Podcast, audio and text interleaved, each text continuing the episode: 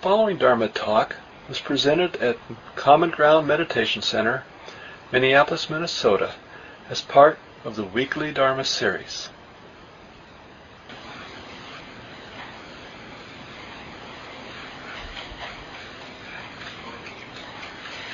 Okay, well, welcome everyone. It's great to see you all. Um, my name is Merra, Merra Young, and some of you are familiar with me. I've been part of the community for many decades, and um, I'm uh, honored to support Mark as, as he is taking some time away this week.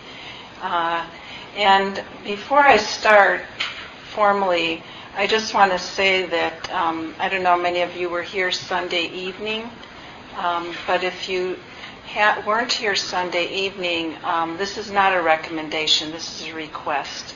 Please listen to the Dharma talk that was given on January 2nd by Kyoto, Kyoko Katayama.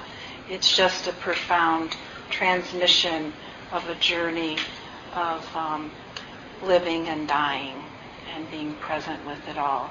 Very, very profound and inspiring. So tonight, um, I, I thought that I would share about the, this talk is called The Intimacy of Beginner's Mind. You have to excuse me, I'm not used to this, and I don't know if any of you had orthodontia, but you know, one of those things, it feels like I've got that going on the back. And I remember that, you know, the rubber bands and the whole. So it's a little awkward. If I seem kind of strange, I feel kind of like that. So uh, this is the intimacy of beginner's mind, a recipe for freedom, and the subtitle is. Um, you don't have to put this in the on the um, recording. Oh no, not another New Year's talk. so, um, in beginning this, I have a confession to make. Um, first of all, I thought when I thought about beginnings and, and new beginnings and what beginnings mean, um, beginner's mind came to mind. And my confession is is that I think that um, we teach and we study what we need to learn. And I think um, living from embodying beginner's mind is, is not the easiest thing for me to do. And lately, um, I feel like Mara, the god of delusion, has been visiting me and kicking up some of my old patterns and noticing a little more negativity, a little more judging, a little more reactivity. So um, I thought, wow, yeah, um, this is perfect. I'm going to talk about beginner's mind, which is don't know mind, and I don't know much about it other than um, what I'm going to share tonight. So Jack Kornfield says that enlightenment is intimacy with all things. Dogen says awakened mind is as boundless intimacy. Awakened mind is boundless intimacy. To be enlightened is to be intimate with all things. And of course, we're familiar with in the beginner's mind, there are many possibilities, but in the experts, there are few says Suzuki Roshi. I'd like to share a little poem that, about Beginner's Mind by William Stafford. You reading this, be ready. Starting here, what do you want to remember? How the sunlight creeps along a shining floor? What the scent of old wood hovers? What softened sound from outside fills the air? Will you ever bring a better gift for this world than breathing respect that you carry wherever you go right now? Breathing respect that you carry wherever you go right now. Are you waiting for a time to show you some better thoughts? Are we waiting for a time to show us some better thoughts? When you turn around starting here, lift this new glimpse that you found. Lift this new glimpse that you found. carry into evening all that you want from this day. This interval you spend reading or hearing this, keep it for life. What can anyone give you greater than now? Starting here, right in this room, when you turn around. Thank you, William Stafford.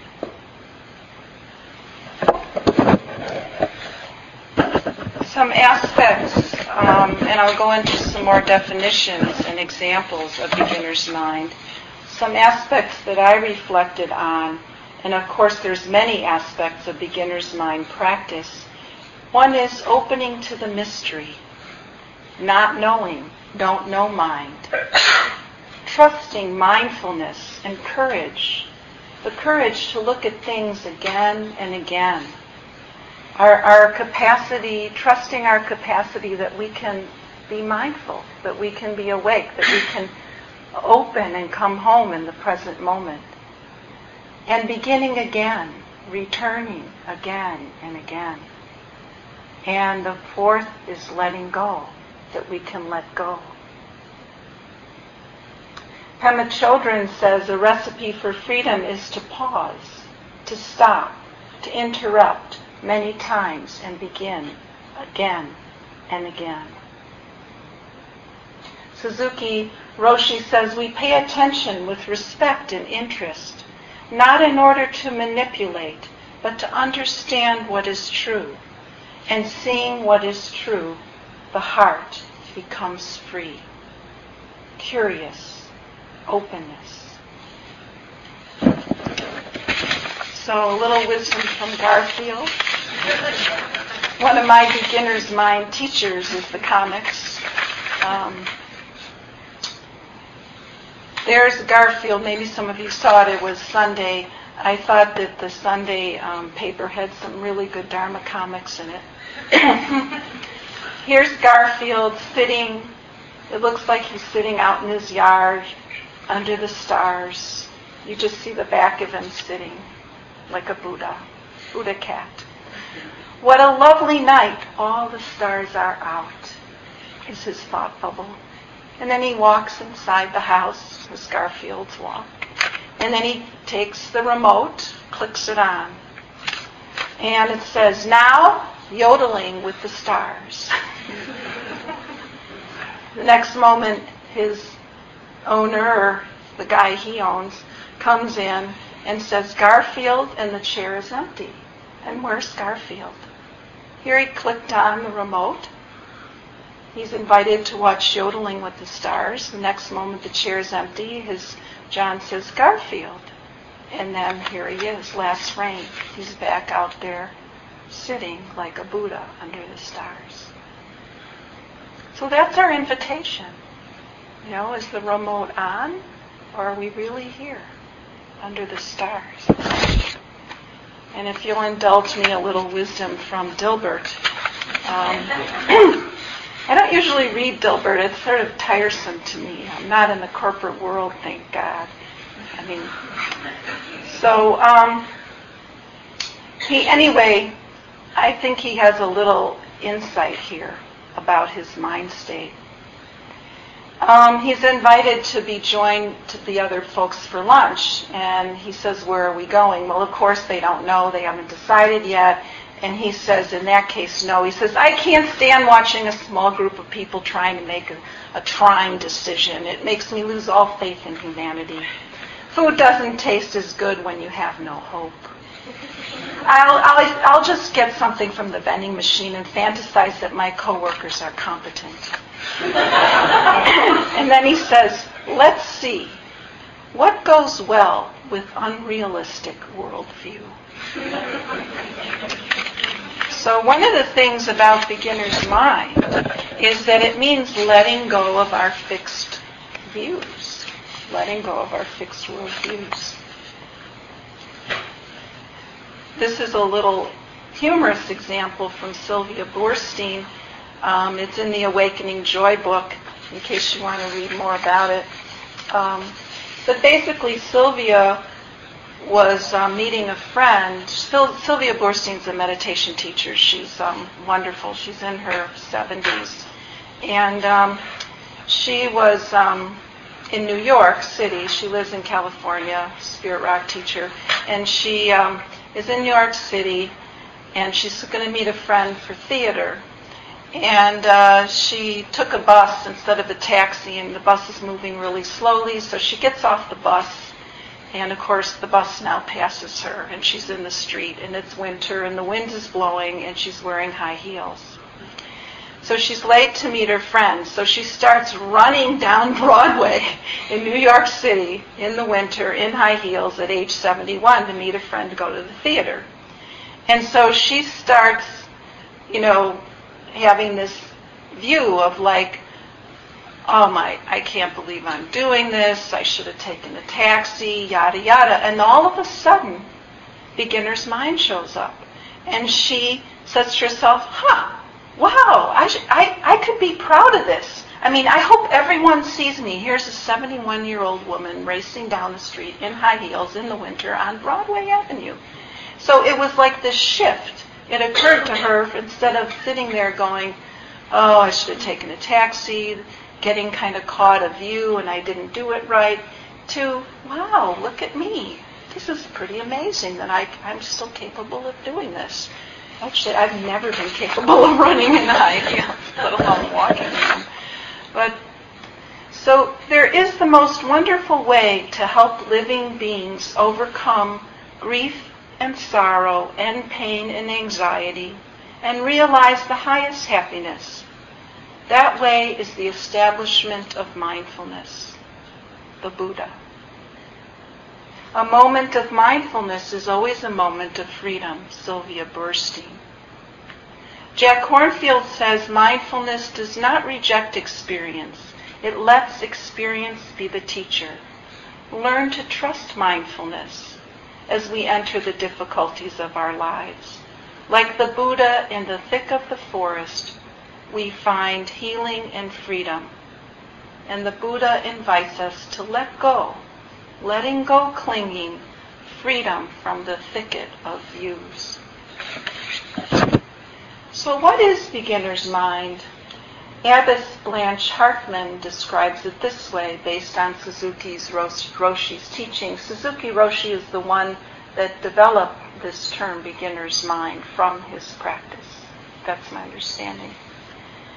It is the mind that is innocent of preconceptions and expectations and judgments and prejudices. So it's innocent of these preconceptions. Beginner's mind is just present to explore, to observe, to see things as they are. This is as it is. Beginner's mind is a mind that faces life like a small child, full of curiosity, wonder, and amazement. Wonder, what is it? I wonder, what does this mean? I wonder, what is this? Meditation is above all intimacy with oneself. The struggle within meditation is not to block out thoughts, detach, or make yourself calm. The challenge is to tolerate the intensity of intimacy. When researchers ask Americans what they most desire in life, what do you think men and women say? They say a close and lasting intimate relationship we find that same craving in people who come, perhaps all of you, when we come to meditation. What is it that we're desiring? Why, why do we come to study meditation? They seek more intimacy with life and have a hunch that contact with their inner essence is the foundation of all outer relationships to suffuse our bodies and hearts with loving energy and then take it out into the world. We start to suspect what enlightenment really is a full body, deeply relational state of love. Meditation is loving attention, and loving attention is meditation.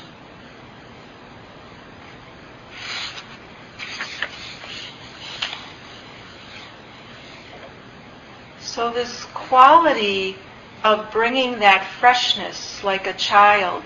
Um, Blanche tells a little story um, um, about having lunch with one of the children at the Center in San Francisco. And she got to the table and she saw this young child pick up this object and begin to put it in his mouth and look at it and and just start to explore and feel it and play with it and and uh, banging with it. And and then we look at it and we say it's just a spoon. It's used for soup. You know? It's just to me it suddenly struck me funny. It's like you know that open curiosity that we see often in young children where they don't they don't have the labels. They don't have the the overlay of concept. They're just direct with the experience. And when we're around that energy it's just so it's like it, our minds open. You know we start to see in in that new fresh way. And we, we don't just see spoon soup. You know who knows? This, this the spoon is a drumming instrument. The spoon becomes other than it's not a spoon, it's something other than that. So it's that question of what is it? Can we look at our lives in such a way? Can we look at all the aspects of our lives with this mind? Just open and see what's there to see. I don't know about you, she says, but I have a hard time doing that. I have a lot of habits of mind. I think most of us do. And I agree with that. I think that that's part of the reason I chose to talk about beginner's mind because so often, you know, we're lost in our thoughts, our worries, our problems. We're, we're preoccupied. And, and it's that wakeful energy of mindfulness and that freshness of beginner's mind. It's, it's actually a practice. It's not just a state, it's a practice to, to bring that freshness. I find I experience that most actually in working, in my work as a therapist with clients or when I'm teaching and working with students, I find that, that when I have preconceived notions, I'm not as present. You know, if I have some idea of what I think this person needs or if, if I'm really deeply listening, it opens us both to the mystery, and I'm going to read something in a little while from Kornfield about that, who says it even more clearly. Um, I also had an opportunity recently at the end of the semester. Um, I teach a course on um, integrative psychotherapy and another one on happiness. And uh, I read all these student journals. I read about 25 journals between the two classes that they kept on their meditation practice that they required as part of the class. And I mean, I was just reading this, I'm like, I was having envy arise of their beginner's mind. I mean, some people who had never meditated before even thought, I don't know about this meditation stuff, and I don't know if it goes with my religious beliefs, and suddenly they're having these these moments of freshness and really being present in the shower and while they're driving and you know just just enjoying you know, one woman described eating her Milky Way bar and having a Satori experience, you know, the caramel, and I thought, God, Milky, she could do that with a Milky Way? So, you know, very, very inspiring. Sometimes a tear would come down my eye. I was just so inspired reading, reading these journals, you know, and people that say, you know, are struggling, like most of us, you know, I don't know what meditation is, I don't know how to meditate, but I'm having these moments being more present and aware and awake in my life. We all want to be somebody who knows something. Is there anybody here that would like to be someone that doesn't know, that's not wise, that doesn't have knowledge? If there is, well, we'll bow at your feet. so we all want to be the one who knows. Yet we lose something very vital in our life when it's more important us, to us to be the one who knows than it is to be awake to what's happening. We get disappointed because we expect one thing and it doesn't happen quite that way. Not knowing is most infinite. Not knowing is most infinite. There's a story about one uh, one of the um, Zen uh, wise monks, I can't pronounce his name, uh, who was going on a pilgrimage. And back in those days in China, going on a pilgrimage was mountains and rivers and no roads and not knowing where you're going and and you know wandering and and this particular monk when they asked him where was he going on his pilgrimage he said i don't know and the story goes that that kind of not knowing i'm just going to be present with what's happening is the deepest kind of intimacy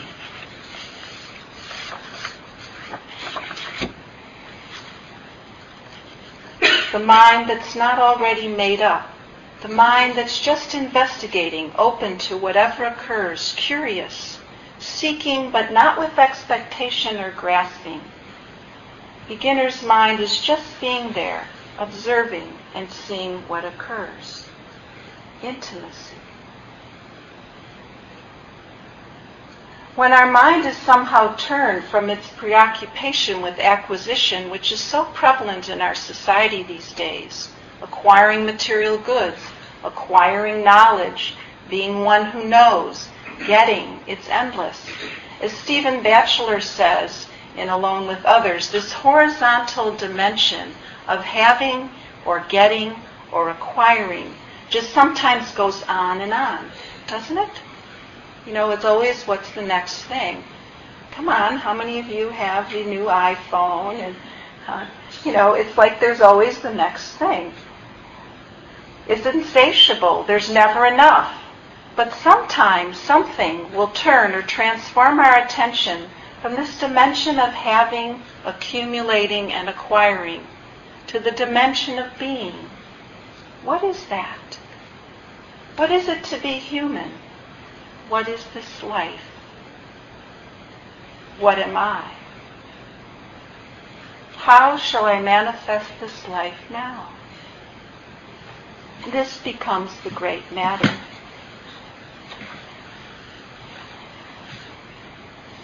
What is intimacy? It's becoming intimate with yourself, no gap. No ideas about who this or what this is. Excuse me. But just being one, right here, complete and whole, undivided. this is to know our original nature. Excuse me.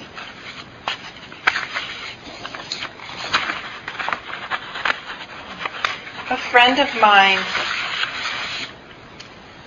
recently had a surgery and I she wrote an email just the other day and I got permission from her to share what she wrote.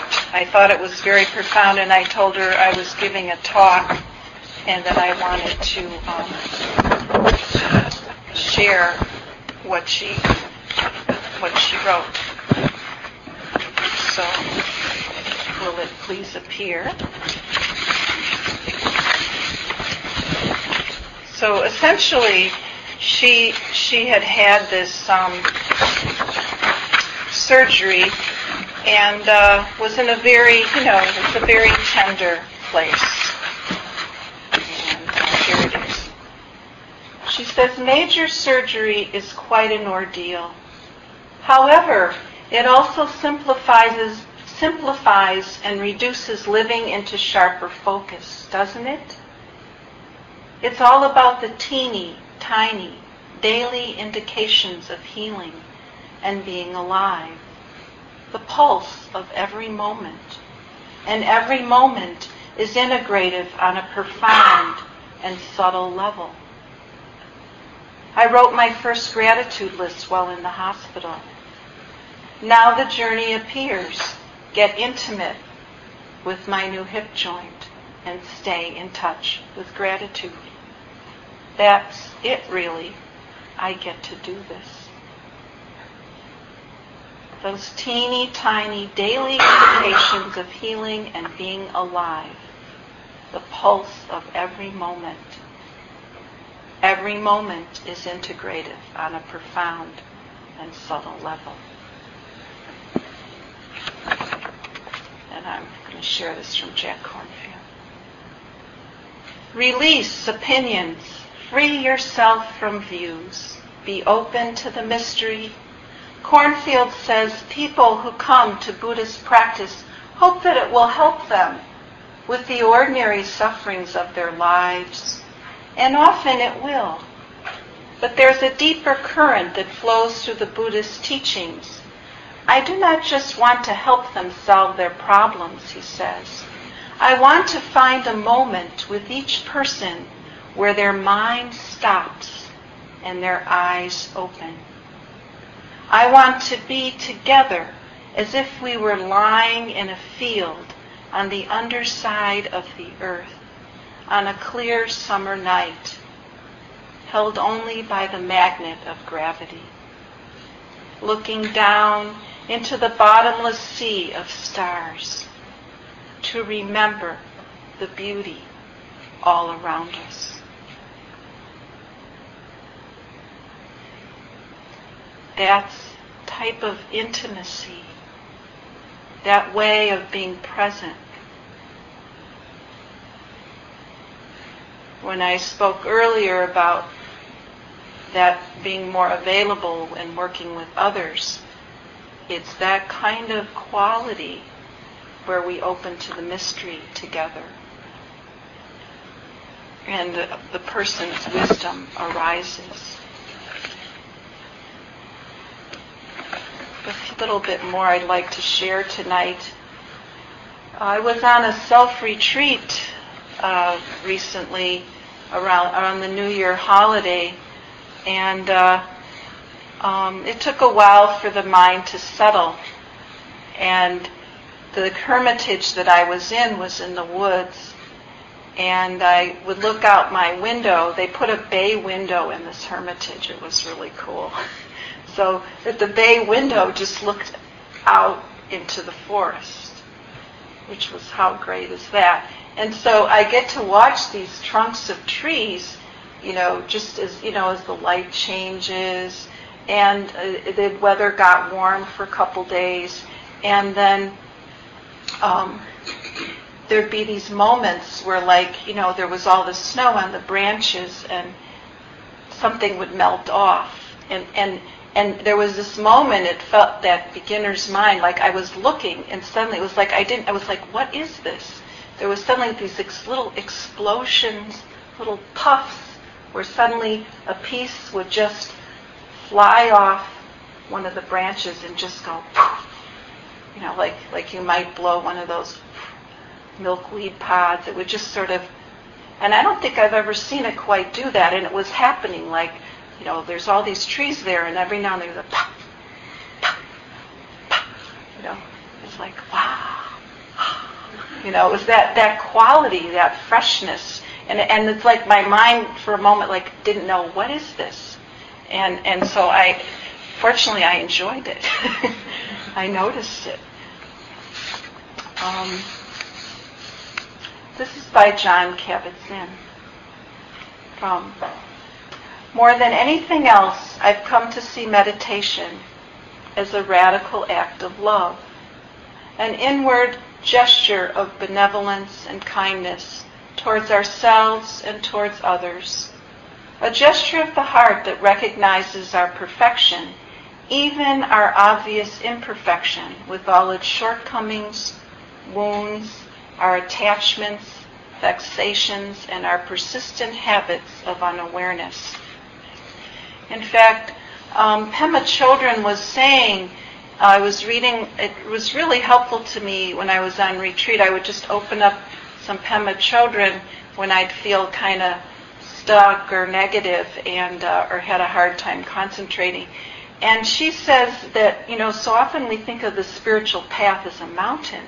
Like, you know, we're going to get to that peak and, and we're going to stay there, right, forever and be enlightened and be at the top of the mountain. Well, actually, she said it's, it's, it's like the mountain is facing down into the ocean.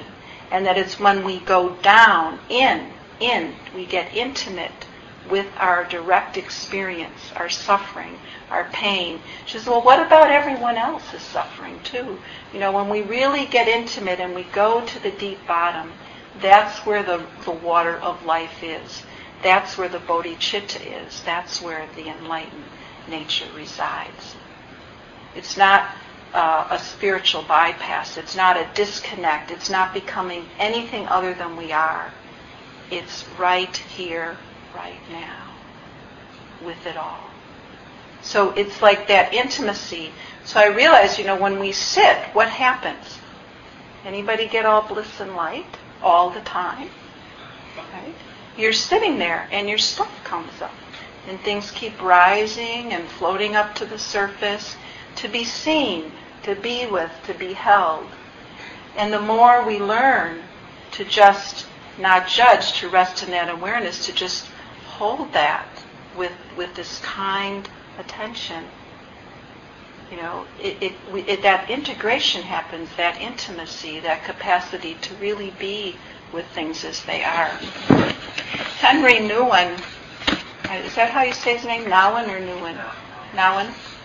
Um, he died um, fairly suddenly and unexpectedly of a heart attack in his early 60s. And at the retreat center I was at, there were a couple books in the Hermitage, and one of them was his sabbatical journey of the last year of his life. And I had come to that retreat center many years previously, and I remember picking him up. I had never heard of him, and he was a Christian philosopher, mystic, uh, writer, um, very beautiful, deep man, and he really understood what inquiry was, that practice of inquiry, of really that beginner's mind, that intimacy of just being curious and open. Um, that inquiry is one of the factors of awakening that the Buddha talks about. It's that just, what is this? Hmm. And it was really interesting because apparently he struggled with depression, and one of his dearest friends wrote about um, Nouwen that suffering was his gift. That suffering was his gift. And that in his journal, he talked about being very intimate. He had this intimacy with people. He would enjoy things. He'd have dinner with friends. He had these amazing experiences in the last year of his life. He traveled. He also had time of more solitude. And he he also noticed in his mind that some depression would arise, some pain, some suffering. And he wasn't sure, and what his, the way that he met it was, hmm, what is this? Oh, this is like this. It was so simple and beautiful, and I thought there was no judgment there. It's not like, oh, I'm Henri Nouwen, I write all these spiritual books, I teach, I do all this stuff. I should be free from suffering. There was no self judgment. It was like he accepted that that was something that visited him. That was something that would arise, and he was intimate with it by just acknowledging it. And that is how the intimacy comes. It's, it's, it's like we really need to acknowledge it. We need to recognize what our fixed views are. If we're not willing to look and see where, where we get caught, then we then we can't see through it. We we're not really being with it. We can't wish that stuff away, you know.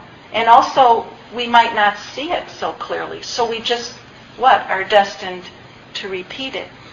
I, I'm working with someone, um, some folks in my practice that, you know, it, it there we I was weeping with one of them because I've, I've I've known them for some time, and they were starting to have some openings around one of their deepest patterns of how they see themselves. Um, Blanche um, Hart, um, uh, the abbess um, Hartman, was saying that she noticed she had this outsider pattern, and I thought, wow, I really resonate with that. You know, somehow I don't belong. You know, you go into a room. She's been at the Zen Center for years. She goes to the door to let someone in, and then she thinks, oh, they think I'm, I'm an insider. They think I'm someone that belongs here, more or less. And she realized that for years, since a young child, she's always felt like she's an outsider. And it's an identity that she carried with her. I mean, how many of us carry these identities? Oh, I'm like this, or this is how it is. And we don't even realize that it's so close to us. It's like a there's like a membrane there. We can't we can't see. So actually, when we sit in practice, we can go down to those deeper levels, and we can wake up, or we can have Dharma brothers and sisters that can reflect that back to you. Oh, oh, so that not belonging's coming up again. Oh, that's what that is, not self. And we can suffer less, be free. I'm going to wind down here. Um, I'd like to share, close with a couple poems so that we have some time for discussion. I'm going to read part of, just since it's getting late, I'm just going to read part of Mary Oliver's poem, When Death Comes. And see if you can discover the beginner's mind and the intimacy in her poem. I think I have to read the whole thing. When death comes, when death comes like the hungry bear in autumn, when death comes and takes all the bright coins from his purse to buy me and snaps the purse shut, when death comes like measles pox, when death comes like an iceberg between the shoulder blades, I want to step through the door full of curiosity, wondering, what's it going to be like, that cottage of darkness? And therefore I look upon everything as a brotherhood and a sisterhood. I look upon everything as no more than an idea. And I consider eternity as another possibility. I think of each life as a flower as common as a field daisy and as singular.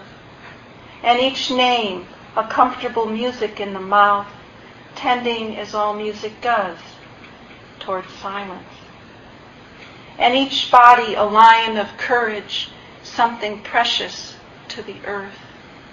When it's over, I want to say, all my life I was a bride married to amazement. I was the bridegroom taking the world into my arms. When it's over, I don't want to wonder if I have made of my life something particular and real. I want to find myself sighing and frightened or full of argument. I don't want to end up simply having visited this world. A bride of amazement. Beginners.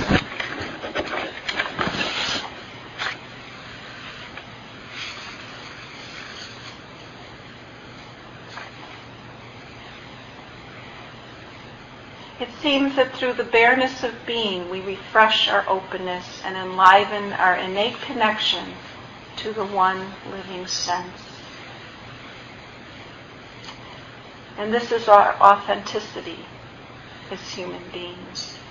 This capacity to just perceive, to be present, intimate, beginner's mind.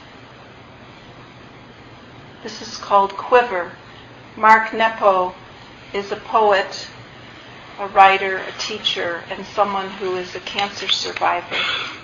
And this is his entry for January 3rd, 2011. It's called Quiver in his blog, his poem of the year, first one. In the early light, complete stillness. In the snow, two remaining leaves at first I think their quiver is because of a small wind. But watching dawn creep toward us, I realize they are trembling because of the light. Nothing else moves. I watch long enough to remember that it is bowing to the sun during our night that brings the day. I stop, put down my growing list, and all the wor- all I work toward. It isn't day yet, but the ground, the snow, the broken limbs are coming alive, though nothing moves. There is a forest inside that has its seasons where everything grows by bowing to light. Why don't I practice this bowing? Now it is day, and things are beginning to move. Squirrels, cars, the furnace is coughing, The coffee is perking. And I don't know what it is we need. I don't know what it is we need to work toward or to bow and quiver.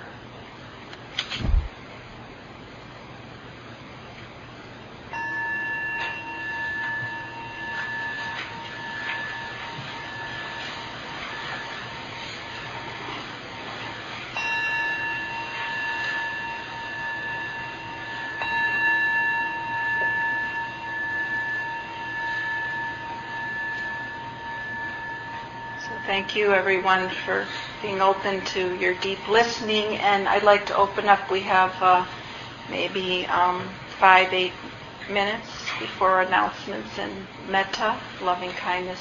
Any comments or questions? Um, I still feel like I have a harness on. yeah. Any, any thoughts you have you want to share? Or you're just in don't know mind and we're all awake together.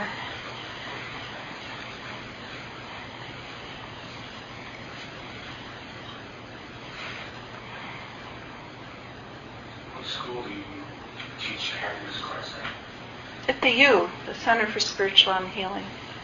It's called uh, Emotional Healing and Happiness.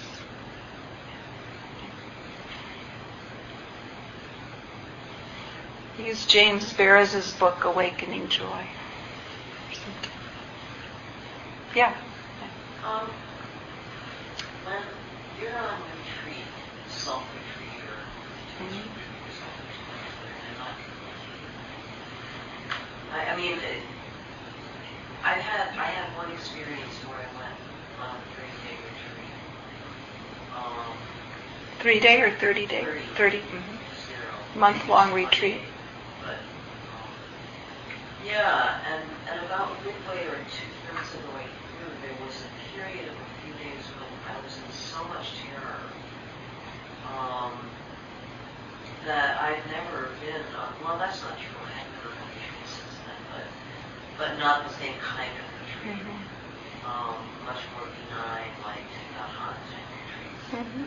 Um, and I guess, I don't know, um, it, maybe now I would just have the wisdom or not wisdom, I hate that word, but experience maybe to just be able to say, oh, look, I'm scared. But at the time, and often, I can't do that. Um, and so it's sort of a disincentive um, because it's so powerful.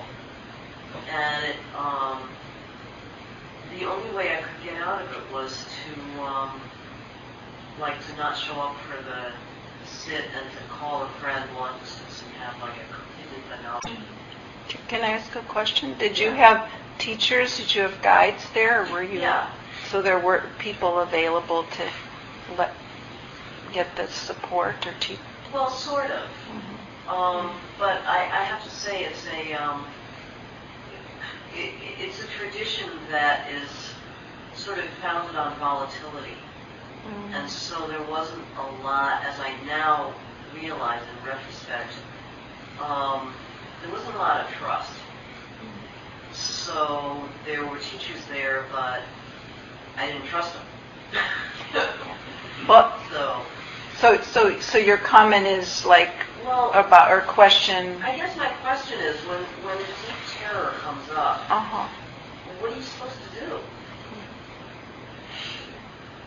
Well. Well, how many of us have sat, whether it's in a sit or on a retreat, or maybe you haven't even sat, just been in our lives and have felt fear, perhaps even terror, you know, arise? Yeah. yeah. And so, um, you know, what? How do you how do you meet it? How do you be with it? How, what are your and what are your skillful means?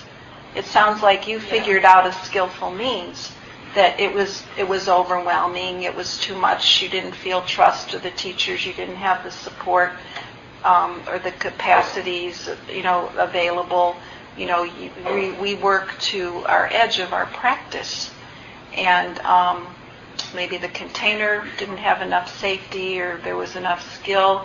You know, it, it a 30-day retreat is a chunk of time, you know, and so a lot can come up in those kinds of fears. So like what what are some ways? I think, you know, for you the choice to well, you know, um, I'm, I'm not able to be present with this. I need to call a friend and do something to get more support was what, you know, arose for you.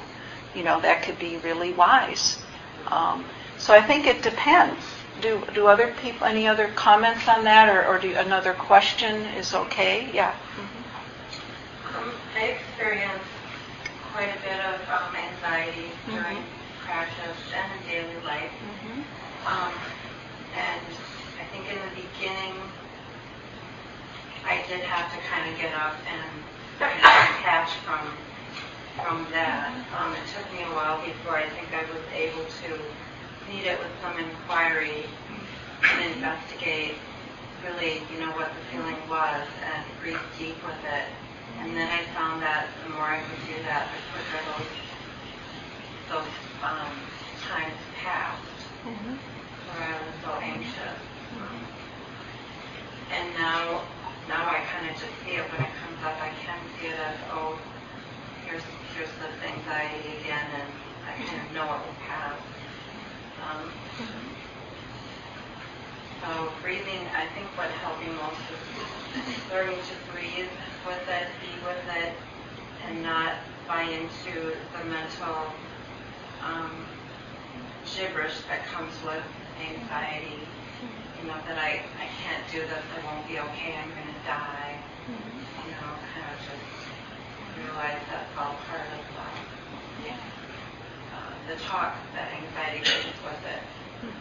Thank you. So that that's a wonderful, beautiful sharing of, of you know, and of that that intimacy, you know, of really being with, working with it. And again, you know, there's times where, where we cannot keep our seat and we, we, we need more support and um, and we, we need we, you know if it's overwhelming. I mean, I know in my times of intensive retreat, especially early on, you know, when when you're don't have much experience going those longer distances, you know, it's kind of like a marathoner, you know, and you hit the wall and you're like, "Oi."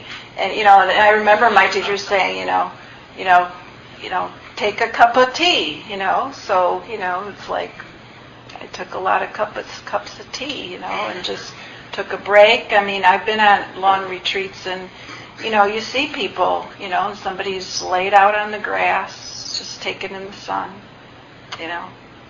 You know, it's time. You know, you just it's how do you find a balance and work with your capacity and and it really helps to have guides that you can trust, people who know your practice. And then we learn, we become our own teacher. Oh yeah, this is what I need to do to balance the mind right now. Oh, okay, now I know what it feels like. So, um, one more um, question or thought before we. Yes, yeah, please. You mentioned the word concentrate when you were talking about being in your retreat, that you weren't able to concentrate, so you out a book. Um, I, I have beginner's mind, and I'm new to all this, but um, to be concentrating seems really hard. Like, I feel like I'm always concentrating on something, and I don't know, maybe it was just the word you chose, but am I wrong in thinking that that seems much more um, difficult to, to concentrate than the level of everything? It almost seems opposite to me, but are they not opposite? Or the same? Well, letting go of everything else is a concentrated moment. You know, I mean, really, I mean, it's kind of both. And actually, the concentration, there's different kinds of concentration. There's that kind of samadhi, one-pointed, you know, focused concentration. There's more of, there's different momentary concentration, concentration where you're just aware of things, yet the mind has a certain quality of concentration. So, so it's a complex question, but I think what you're talking about is like, you know, it's not necessarily like this, and, and it, it, it can be when there's some concentration in the mind, we're more able to be present. And so is, that's our practice, is, is that returning again and again and being present. And that actually is a concentration, builds concentration, because you're developing the capacity to connect and sustain the attention. That that's the mindfulness, um, one of the aspects of mindfulness. So so we develop that that capacity, and in that there's a letting go. There's a letting go of other things. There's a noticing when we've been lost, and and and it is difficult. Um, and and it's a it's a, uh, a kind of a it's often referred to as mind training in the Tibetan. I mean, we're it's the practice of being awake and aware, and the habit energy is. So the, the thing is, is what's happening in your practice is actually a wonderful insight moment when we start to see how much we're gone. Like I'm asleep most of my life. That's actually the insight the first awareness. I am. There's no. There's not mindfulness. In that moment, you're mindful, and there's. You have enough concentration in mind to notice it. So don't worry about getting too concentrated or trying to do it perfectly.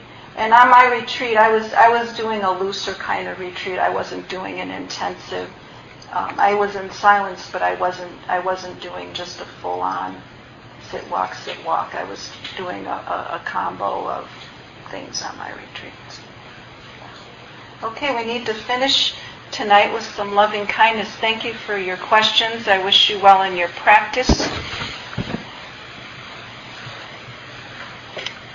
So let's dedicate the, the merit, any, any benefit from our practice this evening, our sharing, our time together. May it go to the benefit and awakening of all sentient beings, including ourselves, just as we wish for ourselves to be well, happy, and peaceful, free from suffering. I wish this for all sentient beings everywhere, everyone here, those near and dear to me, and feel free to bring family and friends, parents, grandchildren, children, relatives neighbors and co-workers, those known and unknown we share our lives with. And then out into this world, so much greed, hatred, war, delusion. Bringing to mind those places of so much suffering in our hearts and in the world. May we all know true peace, happiness, and freedom.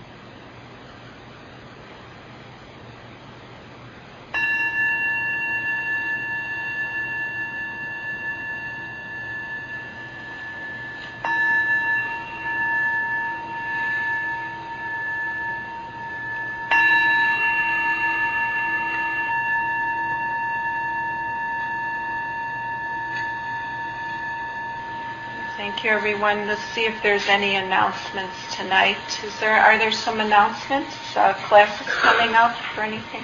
Yes. Thank you for listening.